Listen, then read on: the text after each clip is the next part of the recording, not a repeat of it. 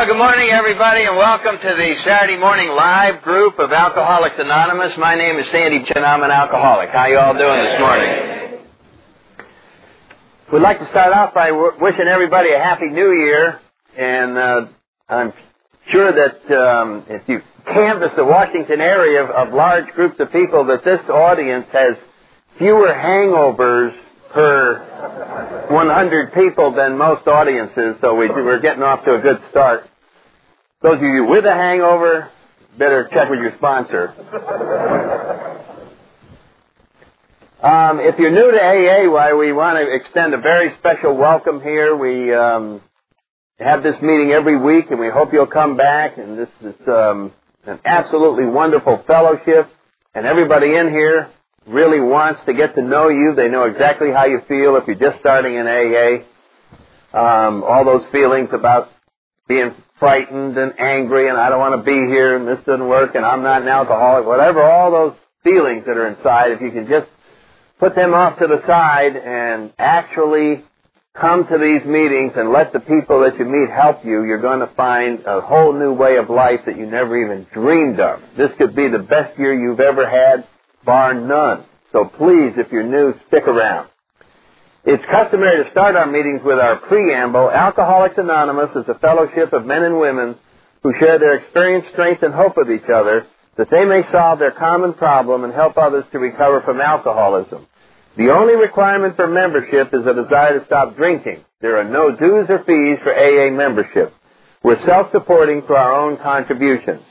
AA is not allied with any sect, denomination, politics, organization, or institution. Does not wish to engage in any controversy, neither endorses nor opposes any causes. Our primary purpose is to stay sober and help other alcoholics to achieve sobriety. And for those of you that are new, you'll hear this read at just about every meeting you go to, and it's, it's a wonderful little entrance to AA because it's just week after day after month it'll serve as a reminder of exactly what we're doing here this morning and about 250 other AA meetings every day in the Washington D.C. area. So there's a lot of people doing what we're doing here this morning. And as we say, it won't take you too long to figure out what's going on. What happens is we're able to do something as a group that none of us would be able to do on our own. Somehow that's the miracle of AA. That you take a bunch of people who were out there trying to survive as alcoholics on their own and fail totally. We put them all together in one room and we get success. And that's what happens in AA. Somehow we have the power to help each other in the group stay sober. And when you become part of a group and the group succeeds, then you succeed right along with it. And it's one of the great miracles of this uh, fellowship. Now we got a couple of announcements to get out of the way. Charlie, you got the first one about this. Thanks, Charlie. Okay. if you haven't been here before, why, let me welcome you and point out that this is meeting's a little bit different than most of our AA meetings in that it's run in a classroom setting. We have four or five of these in the Washington D.C. area where somebody in AA who's got five or ten years will come and you know ahead of time that they're going to talk the whole time on the steps. And I think all the other groups go through the steps three at a time each week and finish all 12 in a month. We did that for about eight years, and then we, for variety, we shifted over to our present system of one step every week. New Year's Day, coincidentally, we're on step one, so we're right at the very beginning of this whole program. And uh, on Saturday morning, we go through them one at a time, so it takes 12 weeks to get through the 12 steps. Then we have one week on our traditions, which are very, very important, and then two weeks on the history of AA, and then we start all over again. So today is fun, just getting started into this thing. If there's anybody new to AA, why, maybe you'll find this particularly useful. And our first step, which we talk about in our program, simply says that we admitted that we're powerless over alcohol and our lives became unmanageable. And this is the doorway into Alcoholics Anonymous, is through that first step. But before I get to that first step, let me just make some general observations about AA and our steps um, to sort of start this thing out. Uh, Alcoholics Anonymous is now in probably 120 countries with 60 to 70,000 AA groups and 2 million miracles in, of sobriety where hopeless alcoholics are now living very happy and productive lives. And so the reason for mentioning all this is that all, that it works. It's not a theory. It's not, when you look at these 12 steps, you don't look at them and go, God, I wonder if this would be any good. You know what I mean? Which is how a lot of us read this stuff. Well, you know, I don't know. That doesn't seem to apply to me. The point is, this has been working for a number of years. AA was started in 1935 with just two people, and we talked about that in our history, and now, in this relatively short period of time, there's hardly a town in this um, country that you will go to that there isn't an AA group. And around here, there's meetings morning, noon, night, midnight meetings, men's meetings, women's meetings, you name it. There's uh, meetings just everywhere that you go, and society has pretty well accepted AA, and it's um, it's just a remarkable phenomenon. And so we have the meetings, and we have sponsors, and we have the literature, and we have conventions, and we have retreats, and we have all kinds of activities. But let me tell you something. The heart of Alcoholics Anonymous are the 12 steps. That's the deal. All the rest of it is just the atmosphere, the, the AA world that we're in that pushes us back to the 12 steps. If there's anything that happens in sobriety, you will find, if you've been around a while, is that we just go to meetings to keep reminding each other what the answer is. Because our own brains are out there during the week making up a new answer, which is how we used to be, you know, and we found the world was too intimidating and I better move to California, I better leave my family and go get a new one, I better quit this job, I better punch this cop in the nose and I'm out of here. We had all, those were all the old answers that we come up with, and our brains still think that way sometimes, and so we come here to constantly remind each other, no, this is the answer. In spite of what you think, this is what the answer is. And the answer is these 12 steps. And so, when we think about them, if you're new, what is, what is, what do we mean when we say these 12 steps?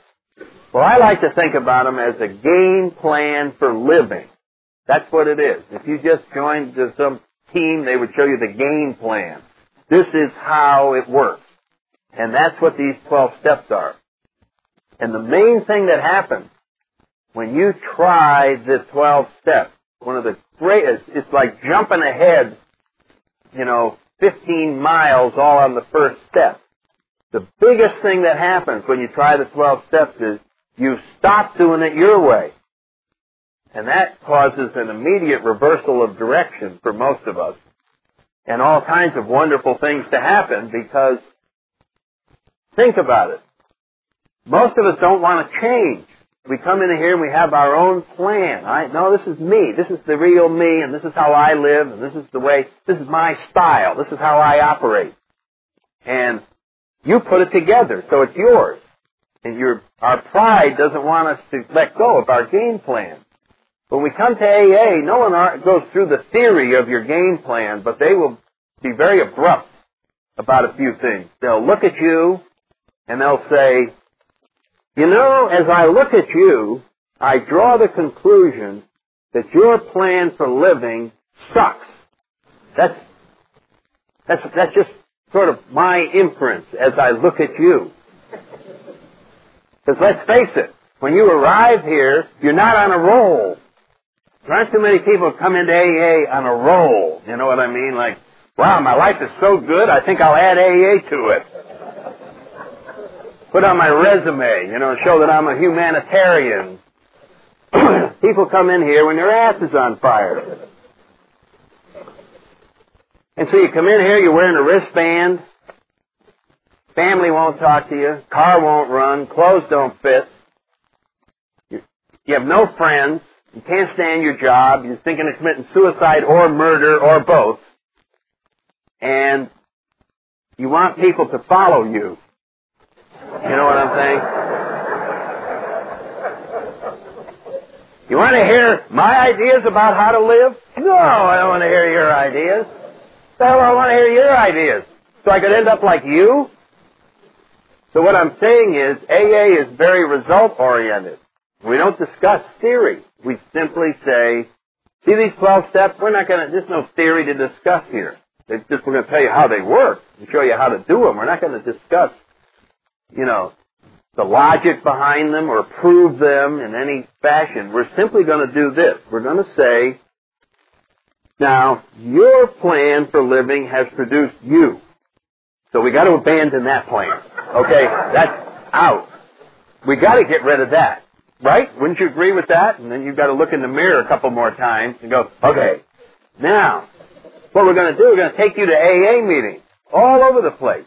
And at AA meetings, we're going to have drunks stand up and they're going to talk. And some of them are going to be tall, some are going to be short, they're going to be old, they're going to be men, they're going to be black, they're going to be white, they're going to be Orientals, they're going to be Hispanic, and they're going to get up and talk. And you're going to get to look at the results of the 12 steps. And then we're going to ask you to just do one thing. Go look in the mirror, look at the results of your plan, and then look at the results of what you see here, and make a decision. Which do you want? And that's what happens. And we have that in our chapter 5. If you want what we have, what we have is what you see at the meeting. You see people with happy sobriety who seem confident, who are looking forward to every day, who talk in a way that is appealing to you, who have the sense of humor about life, and, and you just go, I like that. We're not get, we don't get up here and go, you know, I'm a big shot, I have this job, and I have this. Screw that. The big shots with jobs commit suicide, and they're alcoholics. That's not what we're talking about. We're talking about how people feel on the inside. There's no resumes getting into AA. As a matter of fact, if you're new to AA, you're going to find we brag in the other direction. Before you come to A, you talk about, well, I went to school here, and I have this, and I got money yeah. in the bank, and I'm very important. You come in here, and it's like, you were arrested 12 times? I was arrested 13 times. and my drinking took me way down, way further than your drinking took you. So, in here, you find people exaggerating in the other direction. It's the strangest thing you've ever seen. Oh, no, I'm much worse than you. you know, because we noticed at discussion meetings, the guys, well, I've been arrested 12 times. Everybody listens, you know, it sounds like one of those stockbrokers, you know. well, my broker is Charlie B, and Charlie B says, oh, just the New Year's, we're going to settle down next week, I promise. So what we're saying is, we know it's very difficult to let go of, of your control of your life. And we're not going to try to analyze it. We're just trying to very humorously go directly to the point that it's stupid to continue the plan you've been using. Because you are the result of it. And if you're so happy, write a book. I mean, you just, when we come here, we're miserable. And yet we cling to these old ideas. And so this plan it's, and it's a spiritual plan. It's not an intellectual plan, so you got to get used to some changes here. And um, you'll find that there's a lot of paradoxes in the in a spiritual plan. It is um, things don't look the way they really are. You take certain actions, and it doesn't look like they would do anything. It doesn't look like it should work. When you study, and you will, in spite of yourself, you will study the 12 steps. You will come up to them, if you're new, skeptically. Well, now what is this? Now they've convinced me I'm an alcoholic and I ought to stick around. Maybe I will do this. And then your intellect will take over and you'll go, okay, I'm going to admit I'm powerless. I'm going to come to believe in a higher power. Yawn. I'm going to make amends to people. I'm going to do this and I'm going to do that. And you're going to go through all the 12 steps and you're going to conclude that it's not going to really do much of anything. Because that's what your brain is going to tell you. Your brain is going to tell you, disregard the information you have by looking at all those happy people in AA. Forget that. You're smarter than that. You can read this and it just isn't going to work for you. That's what our brain will tell us. Because it doesn't look like it should work. I'm going to tell you that ahead of time so that you don't get faked out. AA doesn't look like it should work. It doesn't look like it should work. You explain AA to the social scientists of the country and they still are very skeptical about it because it doesn't look like it should work. You take a bunch of drunks, you stick them in a basement from 8.30 to 9.30, they talk about resentments, hold hands, say the Lord's Prayer, and go home, and it works. That's it? That's the whole deal? Uh-huh. Except we smoke a lot too and drink a lot of coffee. That's what happens there in the work? Yes, it does work. So it doesn't look like it works because it's a spiritual solution. Drinking didn't look like it should work. Did you ever try and analyze drinking?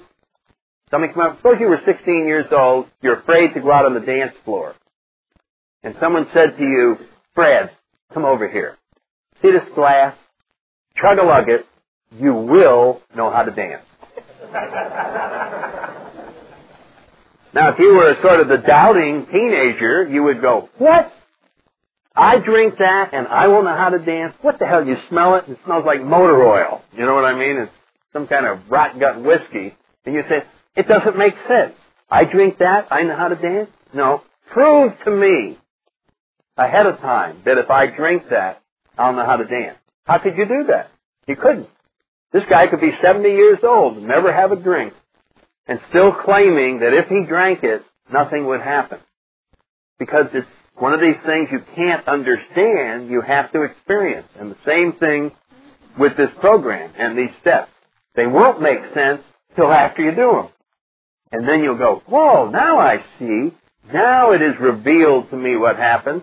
Just like when you poured that whiskey down and you got like Steve Martin, those happy feet. Woo! And you were out there doing the dances people never saw before. But it came to you. In other words, something happened. This alcohol contained the power when it got inside of you to literally transform you and the way you looked at things. And that's why we drank. Alcohol had a very definite parallel to a spiritual program. It was certainly not an intellectual way of life, alcohol. Alcohol was a power, and we relied on it to change us so that the world looked good. The world actually stayed the same when we drank. The world didn't change, but when the way we looked at the world changed, and we liked it. It's like it changed the world into technicolor.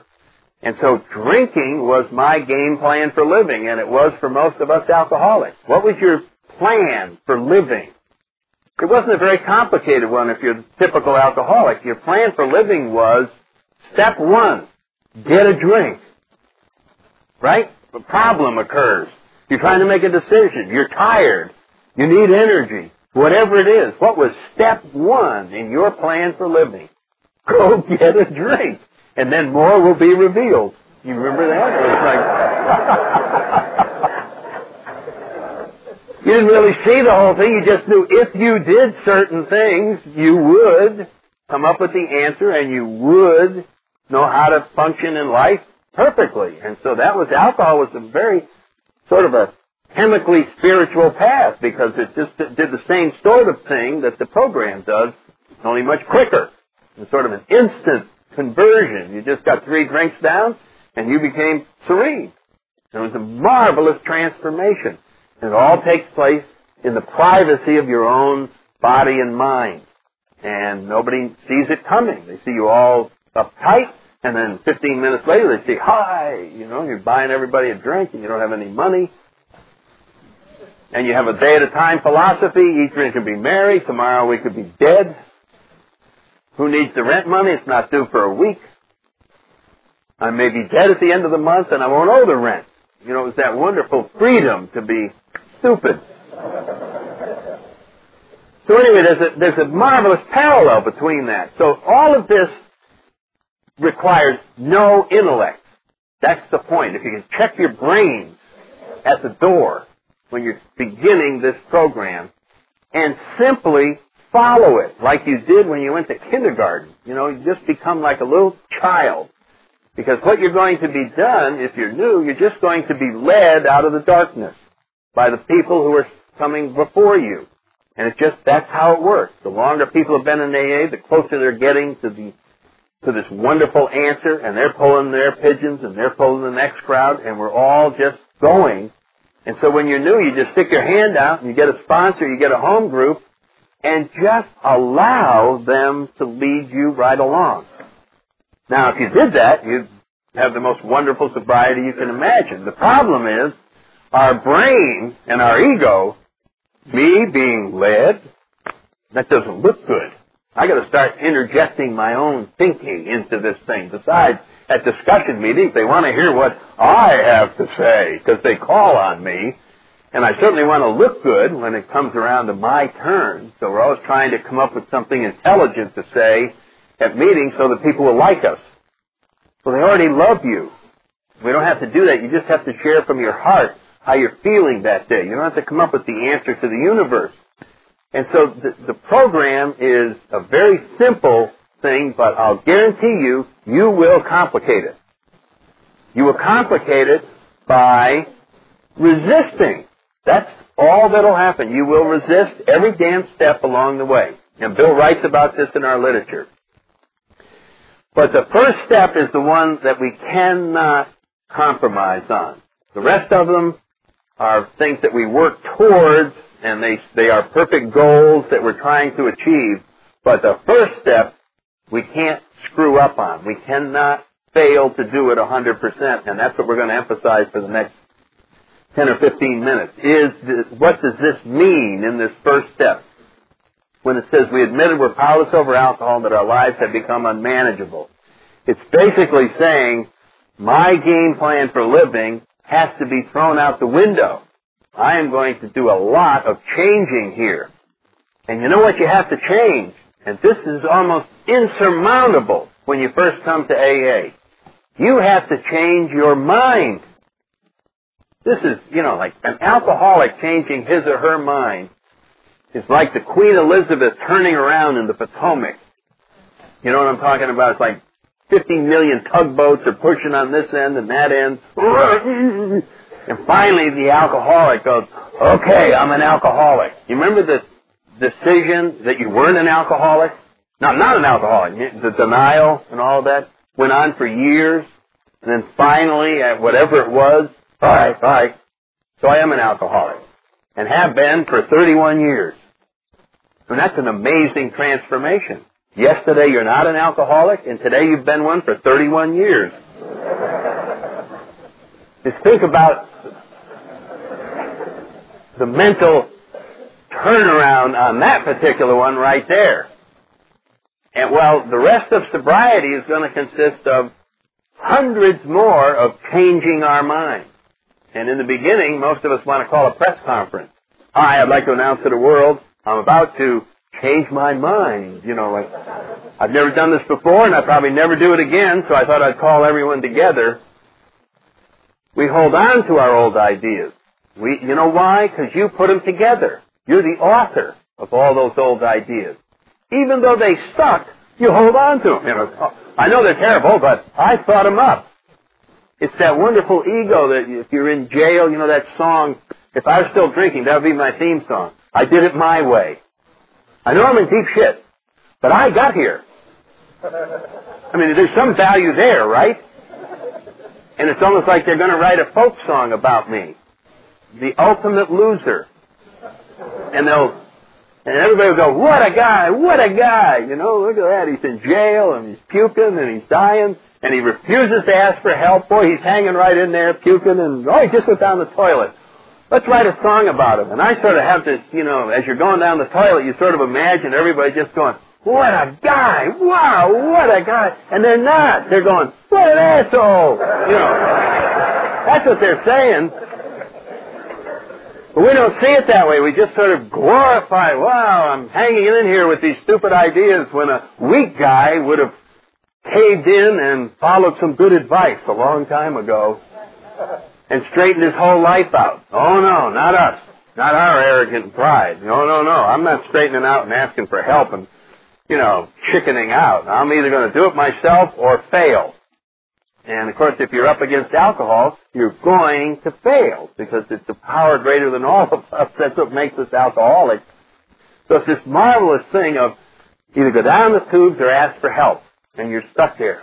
How far down the tubes is down the tube, you know? So the first step is saying we're going to have to give up totally, totally surrender. So what do we mean when we say we're powerless over alcohol? This is a very important thing, and I always like to probably emphasize it at every meeting, but especially here today, where I know we have lots of new people. Most people think when we when we say, "What do you mean when you're powerless over alcohol?" They this is what most people will say when they're new. They'll say, "Oh, that means that whenever you drink, you get all screwed up. That when you walk up and you take alcohol and you pour it in, all kinds of bad things happen. You never know what's going to happen. And that's what being powerless over alcohol is. That once you pour alcohol into your system, it's Russian roulette. That's what it means. And we say, no, that's not what it means. That that, what I just described, is not a very big problem. What I just described is not a very big problem. If your only problem, now listen to this closely, if your only problem is whenever you drink, you get all screwed up, then you don't have a very big problem. Because you are exactly the same as someone who has discovered their body is all getting covered with rashes and, and they lose their breath and they don't know what it is and they go to the doctor and he says, oh, I've done some tests and you are allergic to lobsters. And so whenever you're out eating seafood, if you eat lobster, you're going to have this happen to you. So now we know exactly what this person's problem is. Whenever they eat lobsters, they get all screwed up. They don't need to go to meetings with other lobster eaters and say to one another, how did you not eat lobster at that seafood place last night? Oh, it was awful. They brought some claws around and waved them in front of my face and and I carried these claw crackers around in my pocket just in case and I got a bib ready and it's, there's none of that. You just find out that you're allergic to this kind of seafood and all by yourself for the rest of your life, you just don't eat it. People go, want some lobster? No. That's the end of the problem. So do you see the difference between that and the drinking problem? If we said, hey, we found out what your problem is, it's alcohol. Just don't drink anymore. Are you as happy as the person who was told, don't eat lobster anymore? Not quite. Not quite. Because there's really a much bigger problem, isn't there? You know what happens if you don't drink alcohol for the rest of your life? You're going to be sober for the rest of your life. All the time. 24 hours a day, 365 days a year, you will be sober. Remember that? I forget that comedian used to drink a lot, and he said, um, "When I get out of bed in the morning, when, I, when the guy who doesn't drink and and I get out of bed in the morning, that's as good as he's going to feel all day long. You know what I mean? And that's how I thought about being sober. When somebody said, you're going to be sober all the time, I suddenly blurted out, well, wait a minute. That's my problem. Every time I'm sober, I don't like it. We really ought to call this Sober Anonymous. Why do you think I went into a bar? A bartender, could you come over here Man? You're not going to believe this. I'm sober again. Uh, have you got something that could fix this horrible situation that I'm in? Yes, have three of these. You will not be sober after. Thank you. One, two, three. Ah, there I am. Thank God. Relief from sobriety one more time. So we had a different problem. Us alcoholics have a problem that alcohol fixes. Everybody focuses in on the problems that alcohol cause. And that doesn't help you understand alcoholism at all. I mean, if you could get a non-alcoholic, put a funnel in their mouth, hold them still long enough and pour enough of that stuff in there, they would have a lot of the problems that we have. They would throw up a lot. And they would get liver damage and they would have high blood pressure. They would have a lot of the things that we associate with alcoholics. But it wouldn't help us understand alcoholism at all. So when we say that we're powerless over alcohol, what we really mean is, yes, there's some bad things that happen whenever we drink. But the real problem is, even after alcohol, its damage, the illness, everything is explained to you in excruciating detail about you personally, you still go out and drink. That's the problem. There is no way that you, on your own, can avoid taking the first drink, which sets up all the rest of the problem. This is the real problem. It occurs when we're sober and our brain is working 100%. And we walk in, we may not do it exactly this way, but we walk into a bar and we're, we say, I'm an alcoholic, Mr. Bartender. If I drink again, I'm going to lose my family. I'll probably be in jail again. And the doctor says a lot more health problems are going to happen to me. Can I have a beer? Um, I'm going to get arrested again. Probably have to go through DW. Uh, make that two beers and uh, go through DWI. Thank you. And it's like we understand the problem, but we're going to do it anyway. We're going to do it anyway. It is insanity. What that is involved there. That's what powerlessness over alcohol is. It is a situation where we have no defense against the first drink. We may last a month, we may last a year, but there's going to come a situation where we decide to take that drink and it'll start the whole rat race all over again. And if you haven't had it in your own life, you can talk to the people in here who've gone out and slipped and slide and, and let them explain to you what it's like after some little period of sobriety to go pick up a drink. Just one. And then, bam! It's off to the races and the beating and all of that is just horrible. And this progression that alcohol takes us on, this downward slide, is devastating. If you think you've had trouble, if you just gotten here and you think you've had trouble from drinking, that's just the beginning if you don't stick around here. What's, what's left is just five times worse. It just gets worse and worse. And there is no way that you can learn anything that'll help you not take a drink. If there's anything you pick up here this morning, is this is a spiritual program. We're, we don't learn anything. We surrender into it. We say, I am powerless. When you say you're powerless, you shut off your intellect. Because your intellect keeps wanting to figure out your alcoholism. Even as I'm talking right now, part of your brain is saying, yes, but maybe I can figure it out. Maybe up in Canada they will develop some new powder that alcoholic rats are taking and they seem to be improving. And you find yourself in a health food store getting some powdered carrots. Maybe because your brain doesn't want to accept that there isn't some way you can drink again. So That doesn't want to do that. So we have to totally surrender and get involved in this program so that our brain doesn't keep taking over. And that's what surrender is in this first step. Admitting that we're powerless over alcohol and that our lives became totally unmanageable as a result. That we really weren't in charge. A lot of people are reluctant to turn their lives over to AA, to their sponsor, to their higher power, whatever we talk about in the spiritual program, and you're going to find that that's our second paradox, that if you want to be totally independent, the way you do it is to become totally dependent on a higher power. Then you can be independent. Because we may think that you are free, you may think you're independent, but you have no control over your life at all as an alcoholic or as an immature, sober alcoholic because your emotions are totally in charge of you. You get up in the morning and you say, well, I think I'll go out on a job interview because you need a job. And fear says, don't leave the house. So you don't leave the house. You see what I'm saying? And something else, you get an idea, you're, you're free now, go do anything you want. You're free, you're not drinking. And you have the idea and then some other emotion Maybe jealousy says, no, don't go make the amends.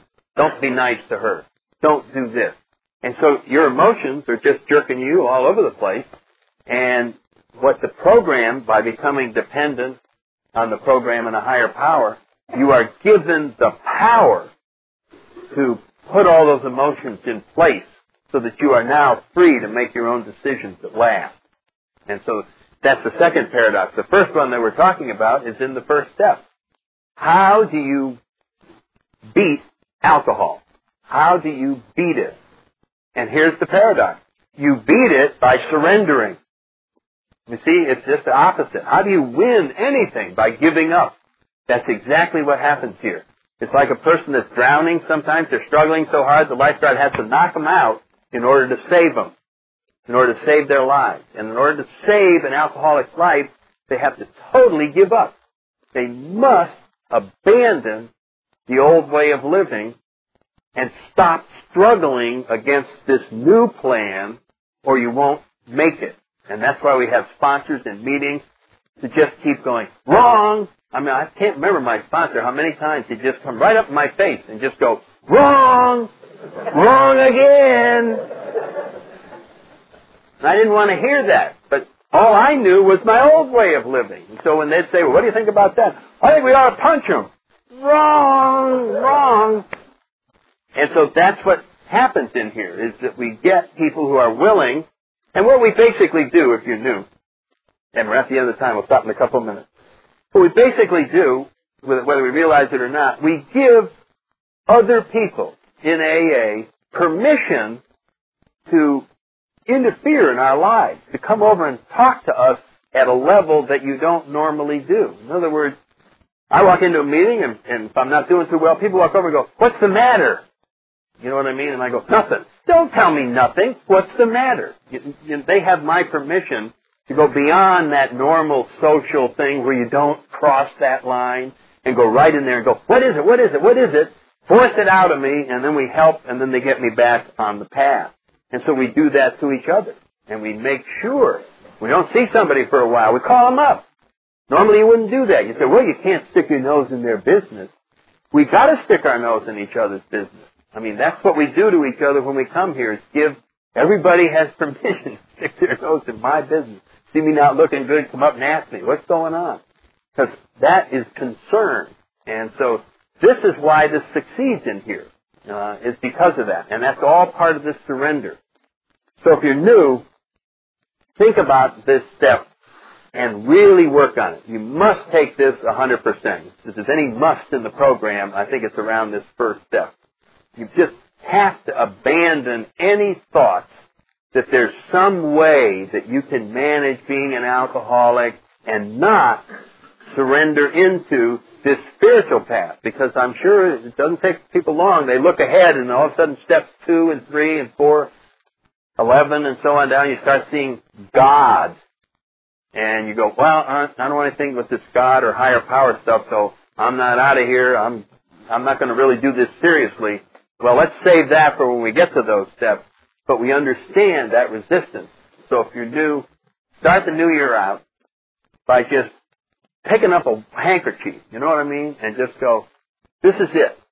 I totally give up, but this is what you're in charge of. You don't give up everything. This is your job. Totally give up. Just follow what the damn sponsors in the meetings tell you to do. Go to this meeting, go to that. Yeah, yeah, yeah. And then your job is evaluate the results. Compare the results of this new stupid plan, which you know can't work, with the way your life was going. That'll be your job over the rest of your sobriety. And we do that at meetings where we stand up and we tell our story. And we just go, let me give you an evaluation of what it's been like to follow this stupid plan for 29 years. Fantastic! You see what I'm saying? And you hear our evaluation of this plan. So if you're new, give it up. Totally give it up and then report to us how well it's going. We got a great way to wrap this thing up with the Lord's Prayer for anybody who would care to join in. Hey, Arthur. Art in heaven, hallowed be thy name. Thy kingdom come. Thy will be done on earth as it is in heaven. Give us this day our daily bread, and forgive us our trespasses, as we forgive those who trespass against us. And lead us not into temptation, but deliver us from evil. For thine is the kingdom, the power, and the glory, forever and ever. Amen.